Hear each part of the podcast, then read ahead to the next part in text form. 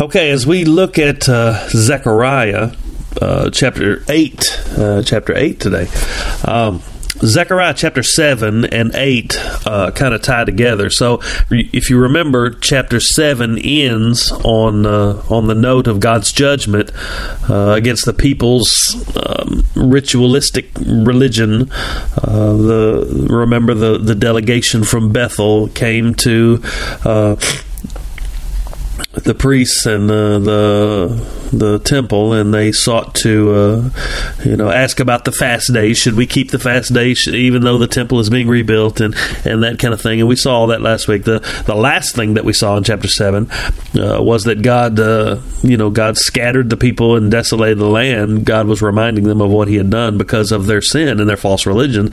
And you know this is the reason that judgment happened to them. And and uh, if you remember, the religious people were coming to Zechariah, and they were falling back into the same heartless religion that God had previously uh, judged them for.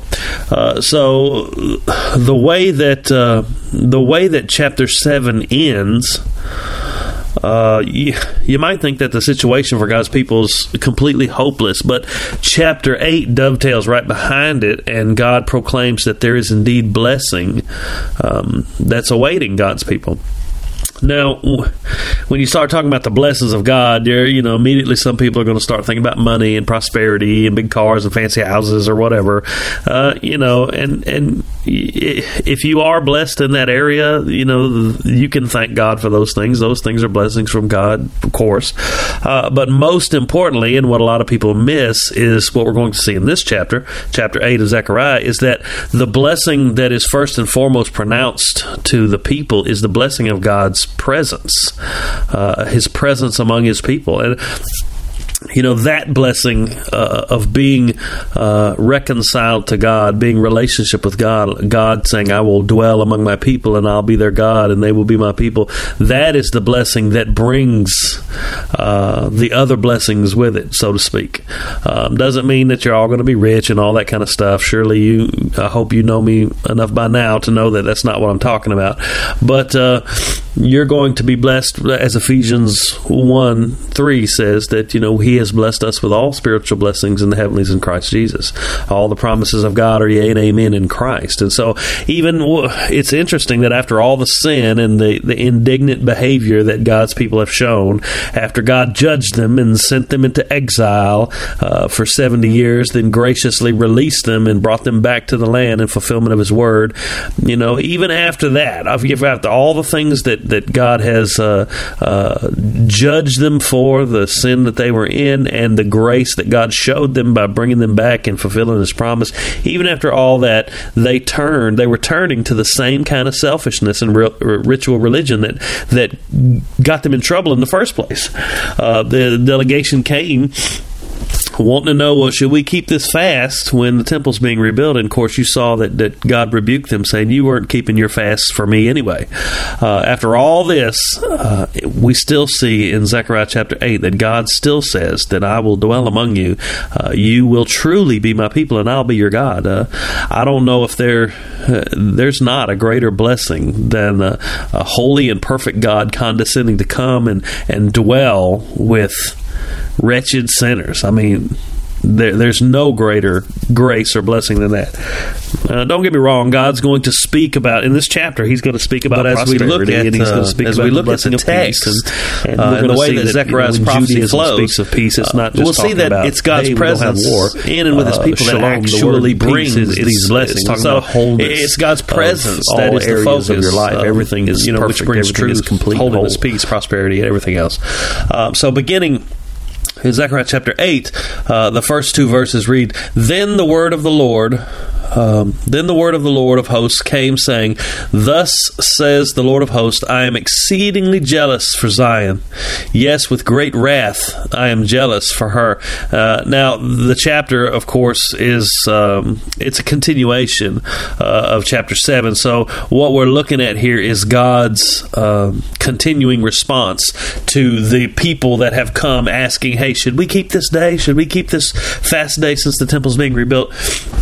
Later on in the chapter, God is going to make reference to all four of the fast days uh, and, and talk about how they're going to be transformed uh, in the in the, the new era. And so what he's what he's doing here, he's introducing the, the subject for chapter eight, and that's going to be that he is indeed jealous for his people. He does indeed love his people. Um, the last thing we saw in uh, in chapter seven was uh, the the wrath and and uh, uh, chastisement that he had brought upon his people for their sin and for their uh, ritualistic religion, and we saw that they were falling back into that, and so uh, it, it was easy to. Uh, it's easy to think at the end of chapter seven, you know, that that God is. Uh, you know, just angry and is going to be judging and how dare y'all and all these things. But uh, chapter eight opens uh, God's continuing the response, and he, he wants to make sure they know that he does indeed love us. And it's important to keep that in balance. It's important to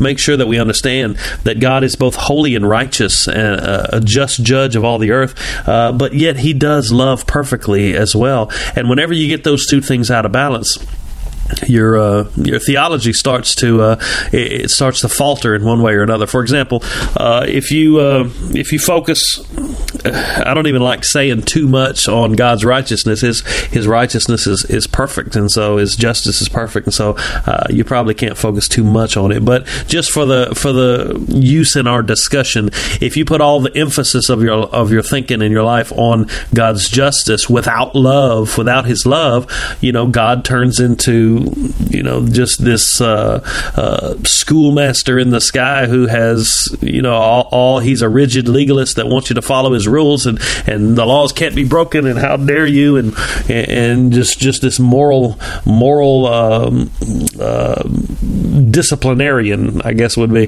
the proper term. Uh, if you do that without love, then you, you, you're misrepresenting you're misrepresenting God. But then again, if you put all your emphasis, like so many people do today, on God's love without His justice, then God turns into you know just the big fuzzy marshmallow in the sky that you know just will want you to have everything that you want, and you know your sin isn't that important, and you just go on and do what you want. It doesn't really matter, and God's a he'll wink at it, and he'll, you know, and that's uh, certainly most certainly a, a misrepresentation of God. So what we see in chapter seven and chapter eight is both aspects of God are, are are clearly portrayed, and he is going to go into great detail uh, describing his love for his people and the plans that he has to to dwell am- amongst his people. And that's, if you look at the whole, I know I'm getting way off in, into left field here, but if you look at the whole of Scripture, I mean, it can be summed up by by God's plan of redemption, so that He will uh, He will dwell in the midst of His people. I mean, he, Adam lost that in the garden. Uh, he lost that when he sinned. He was exiled from the garden, and you know, you see through the Old Testament and through the prophets, uh, God's continuing promise that I'm going to be their God, and they are going to be my people, and I will dwell in the midst of them. And you you, you see that promise made Uh, over and over again uh, to Abraham and to the, the the patriarchs, and then in the prophets, you know, even through the exile, I'm going to bring you back, and I will be your God, and you will be my people. I'm going to draw you from uh, all the four corners of the earth. And And then in the New Testament, of course, the, the writers of the New Testament take all those Old Testament kingdom prophecies, all those promises of God, and they uh, they show that their fulfillment is found in Jesus Christ. Jesus uh, came and and uh, uh, kept the uh, uh, the minutia of uh, all the the law of God, the perfect righteousness of God.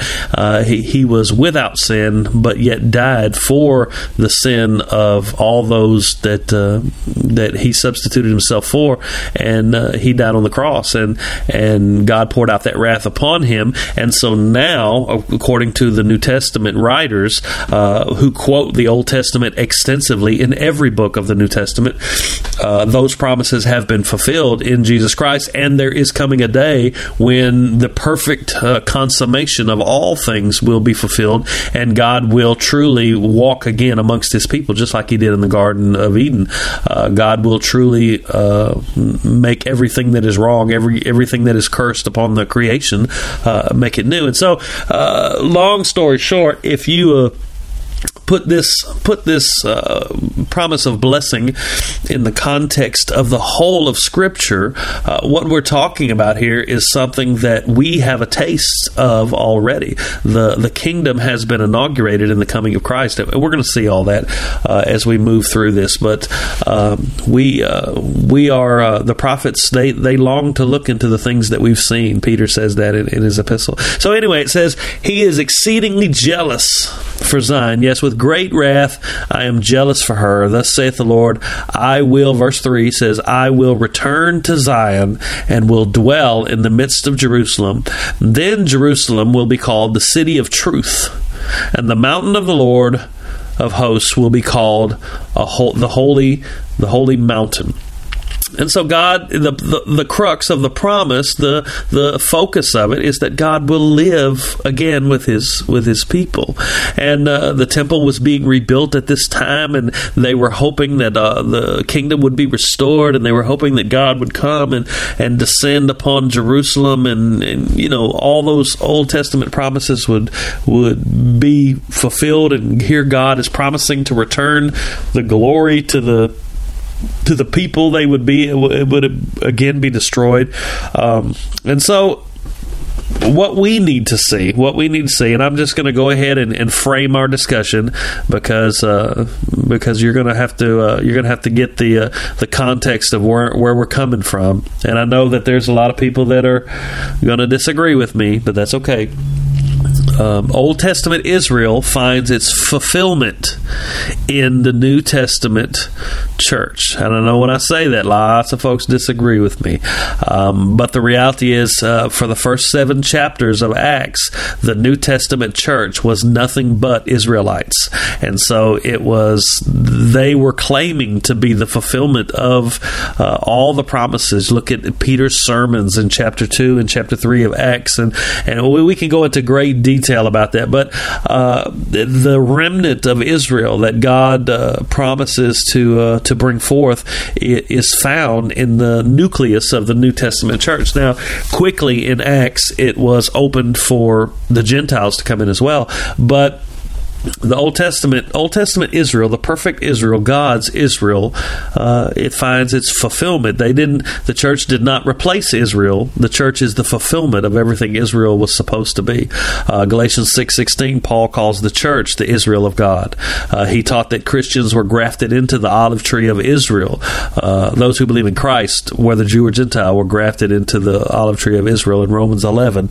Uh, the New Testament calls Christ the true temple in Matthew twelve six, and in John chapter two, uh, it also calls the believers the temple of God in Colossians six, and First Peter two. Uh, the church is the church is the true and spiritual Jerusalem. In Galatians four, Paul says that, Galatians four twenty-five and twenty-six, and the writer of Hebrews also says that the church is the true Jerusalem in Hebrews twelve twenty-two. God promises to Israel here are they're not simply symbolic. So uh, we're not saying that God didn't make real promises to Israel. They they were real promises to a real people. God's Old Testament people were involved in the kingdom work that leads through Christ and the church and into the eternal state in heaven.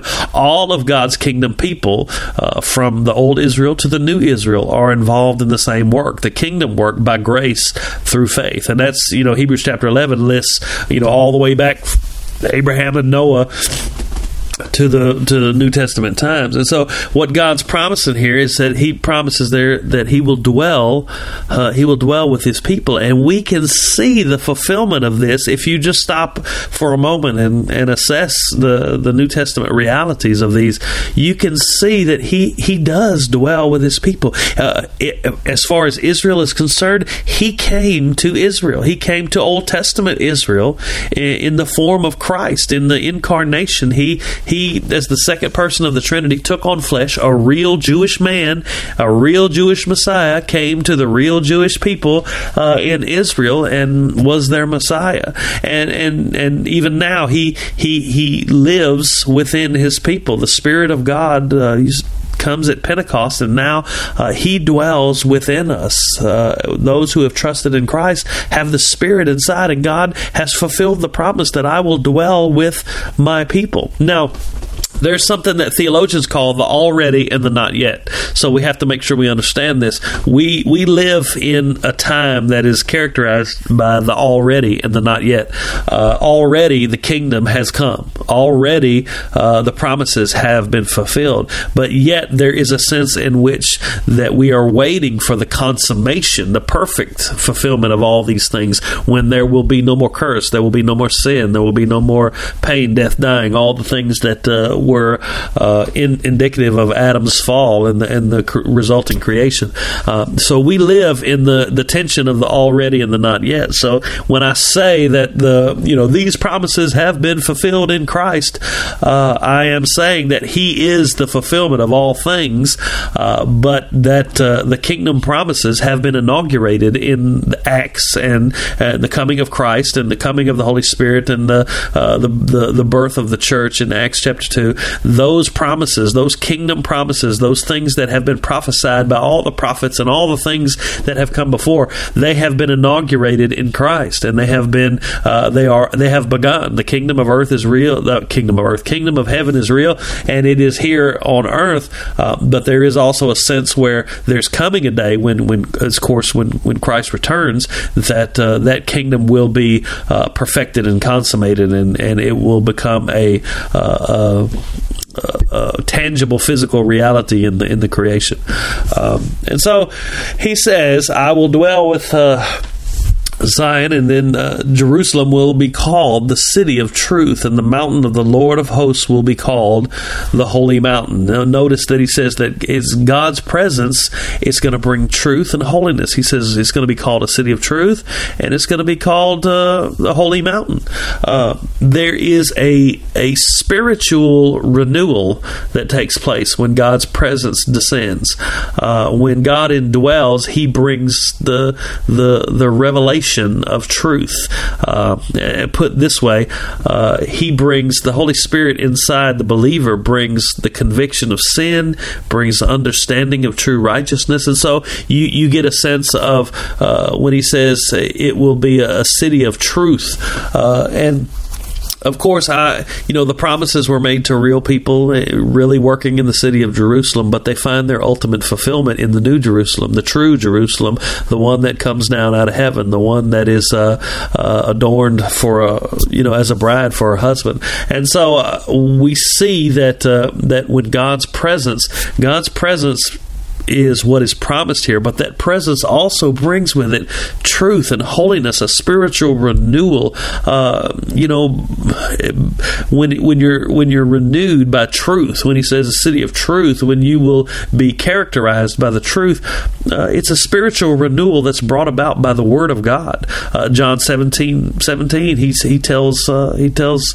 Uh, God in His high priestly prayer, sanctify these people in truth, and Your word is truth. He says that to, to the Father. And so God is, is present in in the preaching of His word, the believing of His word, as His people trust in, in the truth, and the truth is revealed to them as God's presence uh, indwells and infills and grows His believers. It'll be a, a, a more, an increasingly apparent realization of of His truth. And when, you know, we've seen it before in chapter seven, when uh, when God's people step out from under that umbrella of truth, God will come and discipline them. He will come and chastise them. He will come and teach them. In Titus, one of my one of favorite verses, Titus chapter two, verse eleven and twelve, it says that uh, the grace of God that brings salvation has appeared to all men, and then it says, teaching us that uh, to lay aside ungodliness and unrighteousness, we are to live uh, uh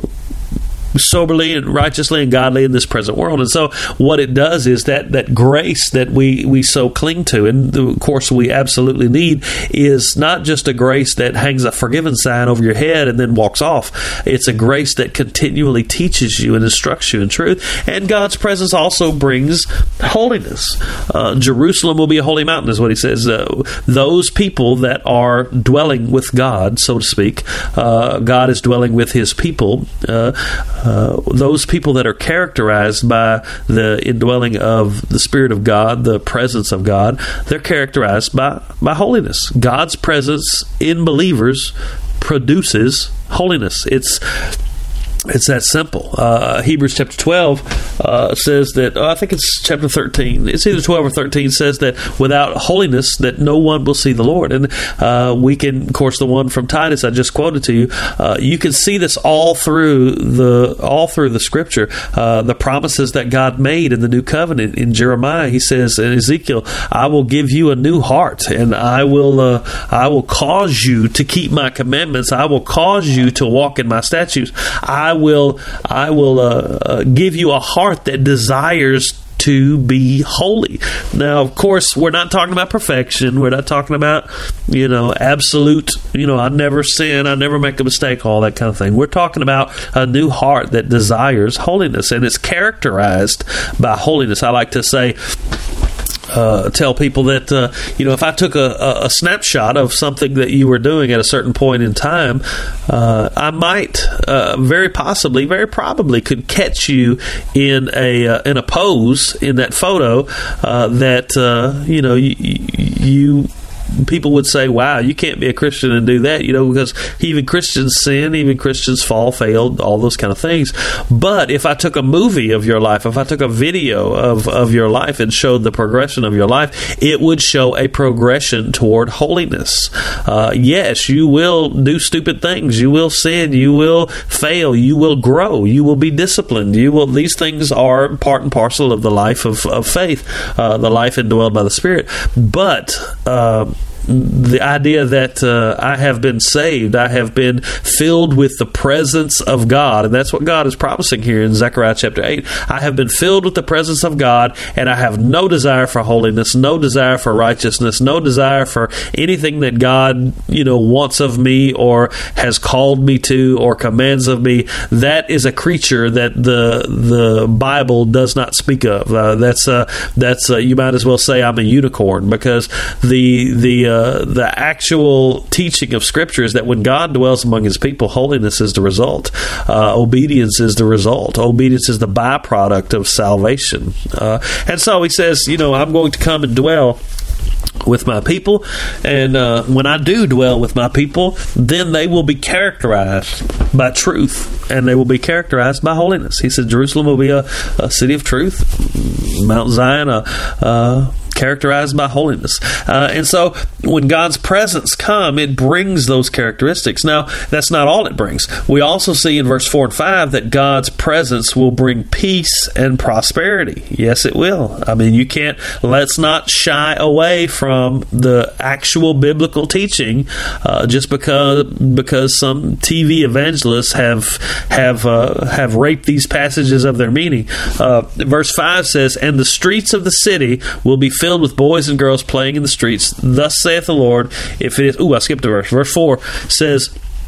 Thus saith the Lord of hosts, old men and old women will again sit in the streets of Jerusalem, each man with his staff in his hand because of age, and the streets of the city will be filled with boys and girls playing in the streets. And so what you're what you're seeing here is not just uh, uh, it's not just a picture of, you know, hey, everybody's having a good time, but what you're seeing is that Jerusalem, is what he was saying, would be a place where the young and the elderly uh, were safe.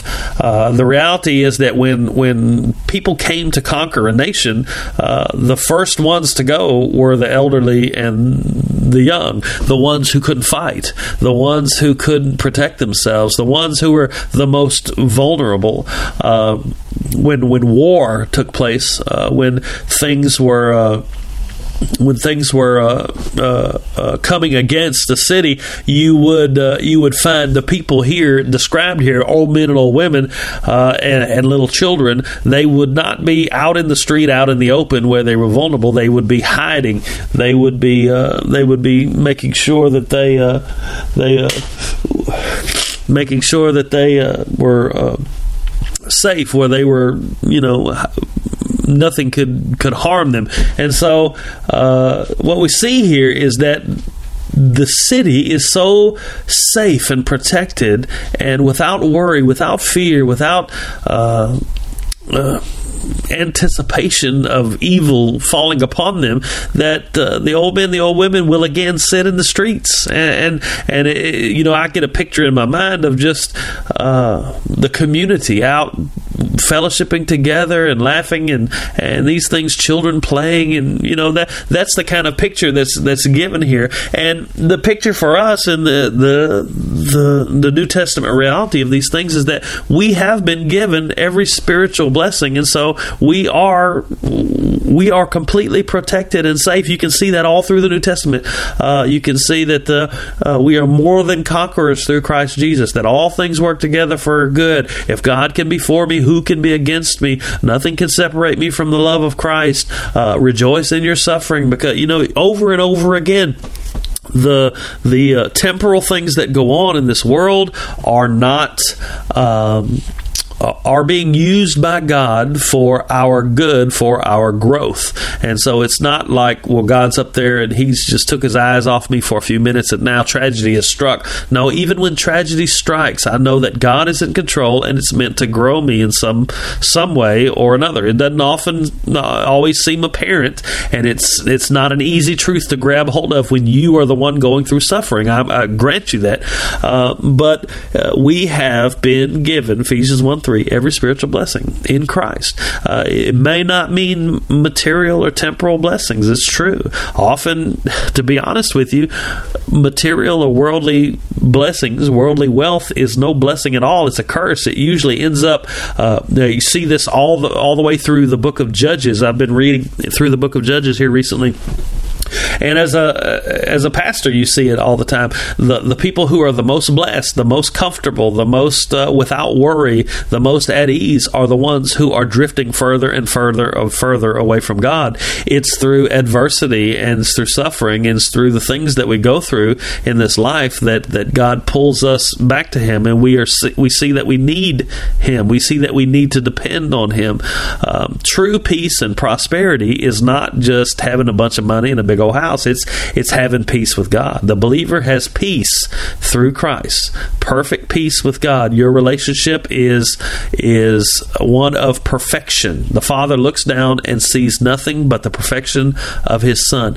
No circumstance could remove this peace. It doesn't matter. You can imagine the worst thing that could ever happen to you in life. Uh, but it, even if it befalls you, uh, even if more than one thing befall you, one right after the other, other and there's just it just seems like no end to the suffering. Uh, nothing, no circumstance in this life can remove you from the peace that you have uh, with God through Christ. He has prosperity, uh, it, you know, in that everything that happens to him, the person that's, you know, in relationship with God, it is guided by God so that he will be conformed to Christ. And usually that involves pain. Uh, I mean, you hate to say it like that, but it usually does. Uh, everything that happens is, is for his good, is for the person's good who is in relationship with God. And that, my friends, is true prosperity. Now, you may say, well, that's easy to say. Well, you know, you're not going through nothing. Yes, uh, you know, that, that that may be true as I sit here, and you know, who knows what, what you're going through that that's listening to this. But uh, as a hospital chaplain, I can tell you that I, I'm I'm sitting and visiting with people uh, on a daily basis that I, I'm at the hospital with that are going through all kinds of things. And uh, to be honest with you, I, I don't bust off in somebody's room and say, hey, don't worry about it. Everything's good. God's working for you good, so it's all good. And, and you know, shake your hand and leave. You know, we, we're called to empathize and suffer with those who suffer, to mourn with those who mourn. And so uh, it's not an easy truth to uh, uh, communicate when you're right in the midst of suffering. It's not easy to do that, uh, but it, it is true nonetheless. And, and so we see that God's promise is that He will dwell with His people and that His presence will bring these these glorious truths. Uh, it will bring it bring truth. I mean, it'll bring holiness. It'll bring peace. It'll bring uh, prosperity. Uh, in the in the biblical sense of prosperity, is not just, you know, financial prosperity. It's it's spiritual prosperity. I will grow in the grace and knowledge of the Lord Jesus Christ. I will grow in the fruits of the Spirit. I will be prosperous. Uh, if I am in relationship with God, because God's working all things for my good. Uh, and so in verses six through nine, we're going to see you know, I know I spent a long time on those, but verses six through nine, we're going to see the, the response to God's promise. Uh, God's promises, the promises that He make makes, He calls for us to respond to them. He calls for us to respond to those promises. Look at look at uh, verse six. He says, He says, "Thus saith the Lord of hosts: If it is too difficult in the sight of the remnant of this people in those days, will it also be too difficult in my sight?" Now.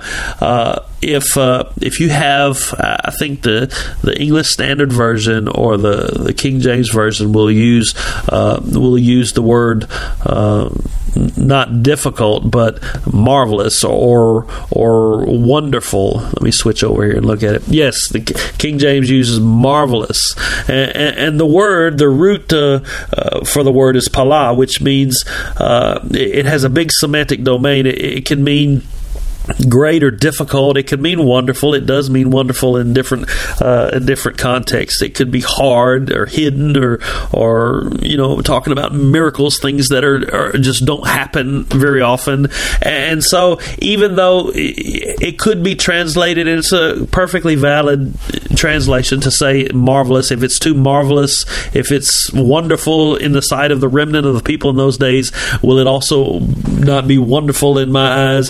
Uh, The the point of what he's saying is that uh, is it too hard for me to do? I mean, do you do you doubt it that much? Uh, he's he's proclaiming these promises. And he says, do you think this is too wonderful? I mean, in the sight of the remnant of the people that's going to be in these days, and remember the rem- remnant, uh, in, in my view, it's always going to be interpreted by the New Testament reality of the remnant uh, of Israel was the, the, the nucleus of the, the Jews making up the New Testament church. Uh, and so he says, uh, if it's too difficult in the sight of the remnant of this people in those days, will it also be too difficult in my sight? He says, do you think it's too much for me? I mean, honestly, do you think it's too much? You're, you, they're here building this temple. Uh, they're they're here, you know, uh, trying to reestablish Jerusalem. The community was very small. Uh, the most of the excuse me, most of the exiles were still in uh, in Babylon. Uh, they hadn't returned yet. Only a uh, a few waves had returned. Uh, How could God return the glory to the land, to this little insignificant place when they're being ruled by this uh, great king of Persia and, and all these things are going on? Uh, God wants them to know, you know, understand that these promises are not too difficult. They're not too difficult for me. Uh, they're not too wonderful that, that, that they can't happen. Uh, with God, of course, we know that all things are possible. The promises of God that He's giving here and the promises of God for you and I, they require faith. God is often called the Lord of hosts, and that's what he's that's what he's called here in this in this text. If you say, "Thus saith the Lord of hosts," uh, uh, if it is too difficult the sight of the remnant of the people of those days, will it also be too difficult for me? Uh, a lot of times we don't. Uh, We don't really realize what uh, Lord of hosts means, but the word hosts is uh, it, it means armies, uh, the the armies, the Lord of armies, and so He's sovereign. He's sovereign over all armies. He's sovereign over all nations. He's sovereign sovereign over all things, and so. Uh, um, You know, we see nothing is too. He he in Isaiah says he he raises up nations and He casts down nations, and, and so the the people were being told, you know, don't live as though as though these are impossible to happen. Yes, I can I can make it where your old men and your old women and your little kids are out in the streets playing without fear. I can make it where the city's protected. I can I can fulfill the promises that I've made to your people. And, and even as believers today, we we so often live as as though we don't trust the promises. Now, if you were to ask me, if you were to walk up to me and say, you know, do you believe that this promise is a reality uh, and that God truly keeps His word? My answer is going to be yes. You know, if you're a Christian, your answer is going to be yes. You go through the church house and you'll say, do you believe that, that uh, you know, uh, God is working all things for your good? Yeah, absolutely. You'll you'll get yeses from, from everybody. Absolutely. No problem. But we live as though we don't trust the promises. Um uh, perfect example. Acts, Acts chapter twelve, the people, you know, were praying that Peter would be released from prison. Uh, but when Peter was released from prison and he knocked on the door, uh, they didn't believe it was him. You know, the what was it? The, the girl opened the door and she slammed it, slammed it in his face. She thought she'd seen a ghost or something. They they weren't trusting that it was actually possible. It was actually possible that God would uh, fulfill His word. I I was told a story just this week of. Uh, A Sunday school class, and this is a church in another town. Uh, somebody who was in the Sunday school class told me this story that they they prayed for the healing of an individual mm-hmm. that was, uh, you know, in the hospital or whatever. I don't know the exact circumstances, but the Sunday school class said, you know, with a prayer request, we need to pray that God would just heal him. And so they got together and they prayed that God would heal this man. And then as soon as they said amen, they took up a collection for the flowers for his funeral. I mean, the guy ain't even dead yet. I mean, is that that's not praying with faith. That's not believing. That's not trusting that it's possible. Uh, and of course, I know that not everybody's healed. I'm not, I'm not saying anything about word of faith or anything. Any kind of nonsense like that. I'm just saying, you know, James says if you pray, you pray believing. You know, I, I, I understand that nothing is too hard for God. You live as though uh, God will keep His promises. When you pray for rain, you better take an umbrella with you when you go to work, because God is a God that that keeps His word and can do anything. Uh, They will say that it is uh, going to be fulfilled in the millennial kingdom, which uh, honestly I, I find no no scriptural basis for. I know a lot of people are going to disagree with me, and you know I, I'm sorry, I can't help it. Uh, but in Acts chapter two, the people, the Jewish people, the Israel, who were dispersed among the nations, who had never returned, were regathered. They were regathered in the culmination of the Spirit coming, the culmination of the promise. Uh, it says, verse verse eight says, verse seven says, no, let's start in verse five. It says, now there were Jews living in Jerusalem, devout men from every nation under heaven. And when this sound occurred, it's talking about the sound of uh, the mighty rushing wind, the sound of uh, the Galileans speaking in the, the languages of all the people. The crowd came together. They were bewildered because each one of them was hearing them speak in his own language. They were amazed and astonished, saying, why are not all these who are speaking Why are not all these who are speaking Galileans? And how is it that we hear each in our own language to which we were born? Parthians and Medes, Elamites, residents of Mesopotamia, Judah, Cappadocia, Pontus, Asia, Phrygia, Pamphylia, Egypt, the districts of Libya, Cyrene, visitors from Rome, both Jews, proselytes, Cretans, Arabs. We hear them in our own tongues, speaking of the mighty deeds of God. Now, remember, he says at verse five that these were all Jewish men from all these different nations. And I'm not going to take the time to do it now, but if you you uh, take the time to follow the, the list of these uh, nations, they represent both the dispersions of the northern kingdom when Assyria uh, scattered them and took them in, across the across their empire, and the dispersion of uh, Judah and the nations that they were that they were sent to. And so this is the, the regathering of the people. And they're regathered under the banner of Christ. They're all Jews. All Jews are proselytes. All from different nations. All born in different nations because of the dispersion. And yet they are regathered in Jerusalem when God comes to dwell among His people in the in the...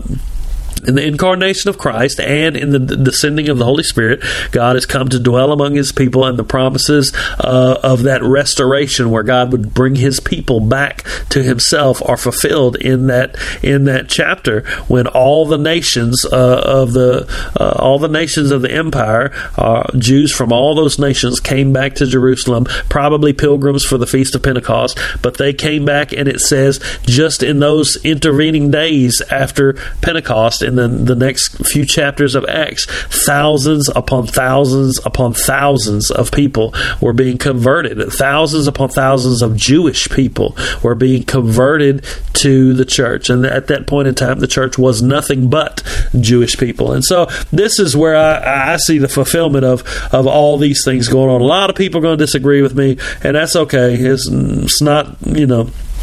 It's not something I, I'm, I'm going to argue with you about or anything like that. The point is, wherever you find the fulfillment, the point is we know that there is a fulfillment. God will keep His Word. His Word is trustworthy, and it requires us to respond in faith. That's the point of the text. In verse nine, he says, "Thus saith the Lord of hosts, let your hands be strong, you who are listening in these days to these words from the mouth of the prophets, those who spoke in the day that the foundation of the house of the Lord of hosts was laid, to end to the end that the temple might be built." And remember, he's making real prophecies to real people. It he's telling them, listen, you need to believe.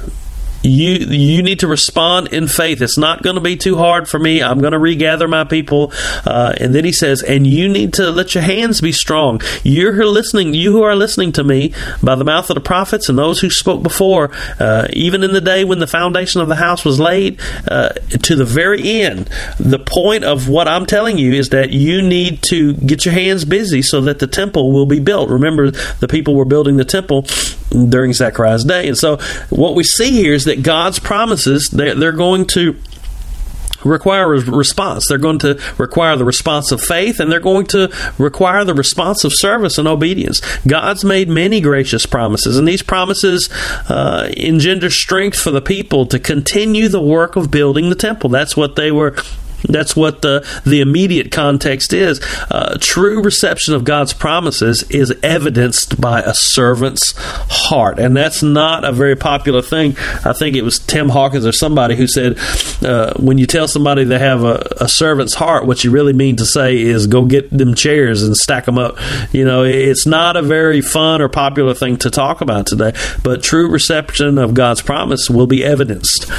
It will be evidenced by faith and truth and holiness and, and service. Uh, in that day, as the day that Zechariah was making these prophecies, serving the kingdom, serving the in the history of redemption uh, meant rebuilding the temple. Uh, but God has given us perfect and complete promises as well. The building of the kingdom in our day is, is the helping to build the church, helping to build the body of Christ, helping in the evangelism of the lost, helping to edify the brethren, Uh, fellowshipping with the brethren, representing God to all men, loving one another. Those all those commands that Jesus commanded us, that's that's our service. That's what we are called to do. And it is... Uh, Not that we'll never fail, not that we'll never fall or, or anything like that, but God's given us a heart to desire these things. He's given His people a heart to desire service. I mean, that, I know that's amazing. It doesn't even sound right, but it's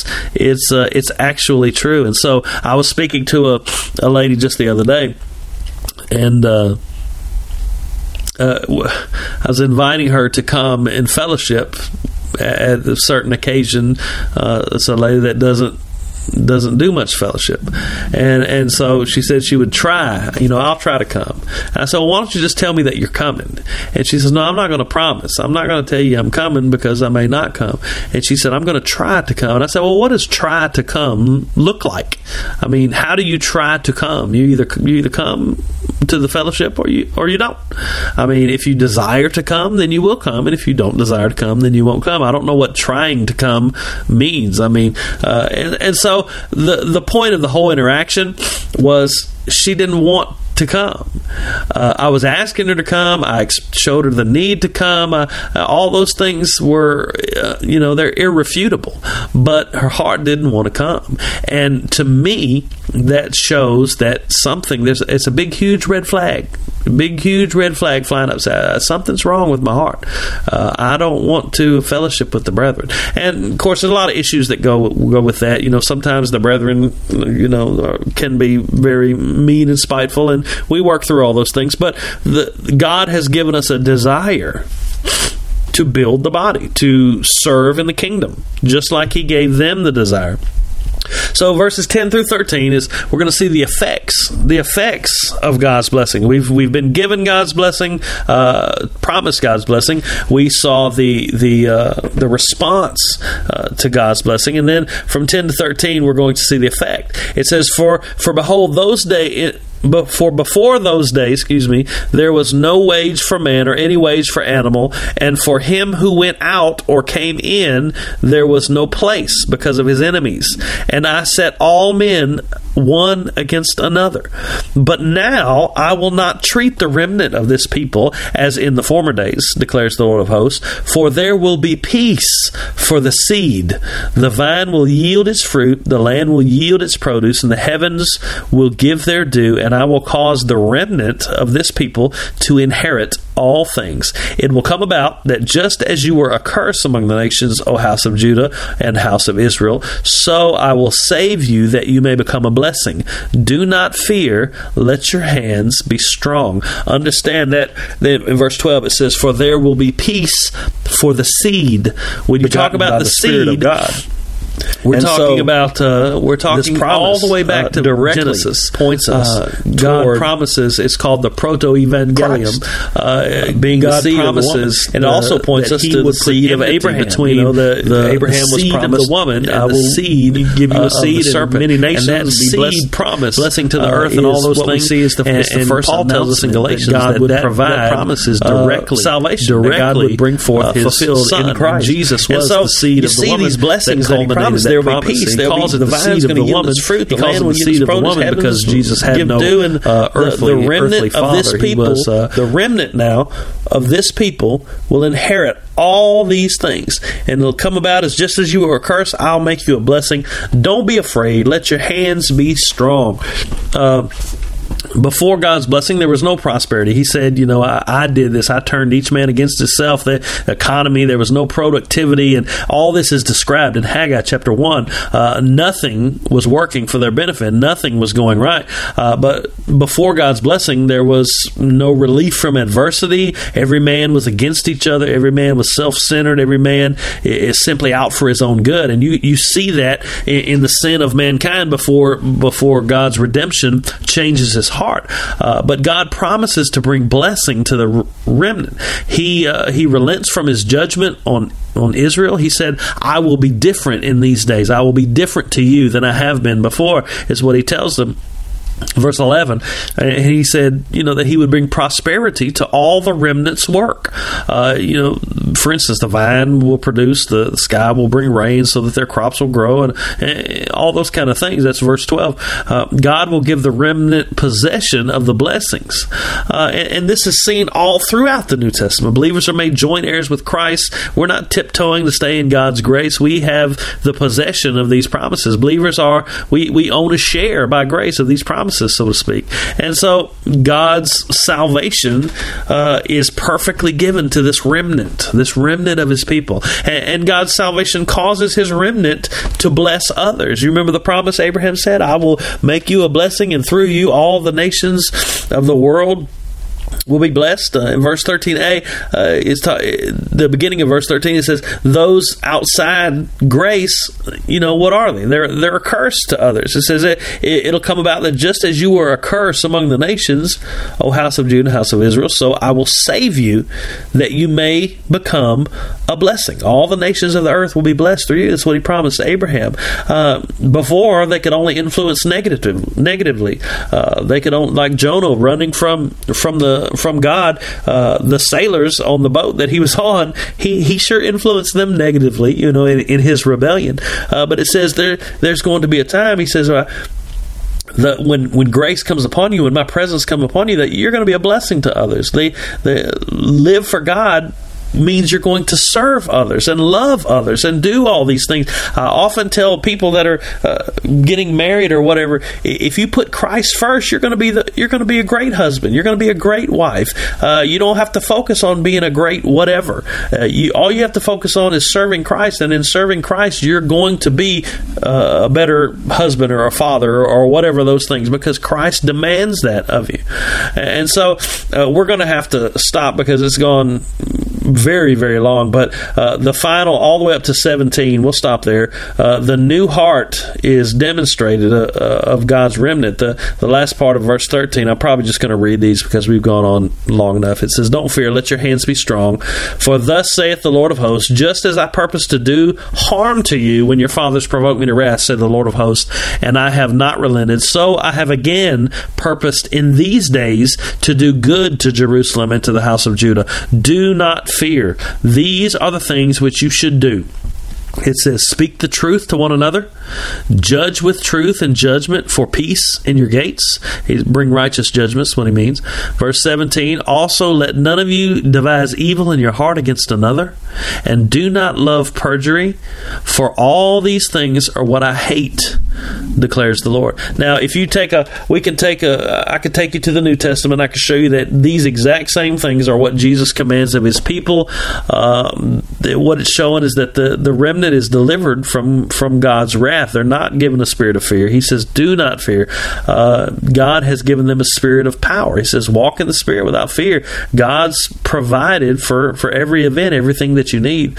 Um, Before salvation, God only has wrath for the sinner. Just what he says, you know.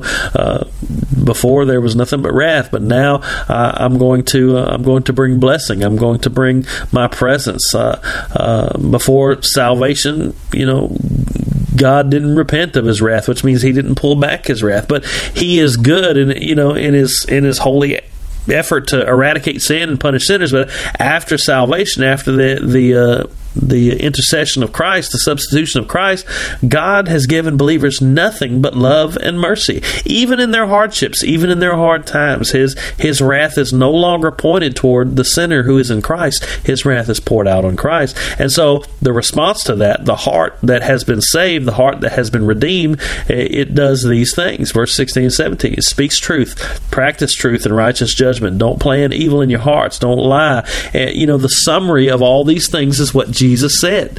Uh, greatest commandment, love the Lord your God with all your heart, mind, soul, and strength. And the second is likened to it, love your neighbor as yourself.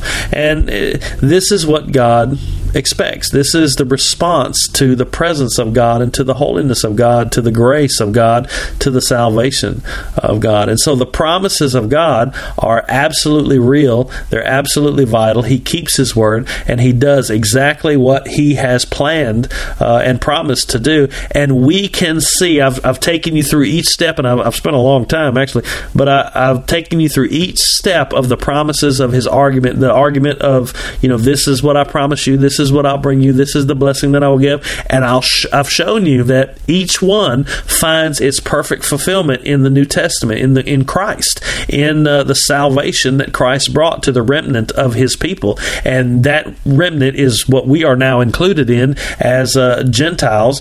But uh, there will also be a day when this promise, these promises that have been made, uh, culminate in a perfect reality that is tangible, physical, when all creation is made new, and there won't won't be any more sin anymore, and we will dwell with Christ. We will dwell with God. We will walk amongst Him as Adam did in the cool of the day. He will be our God, and we will be His people, and that's the day that it'll all be consummated.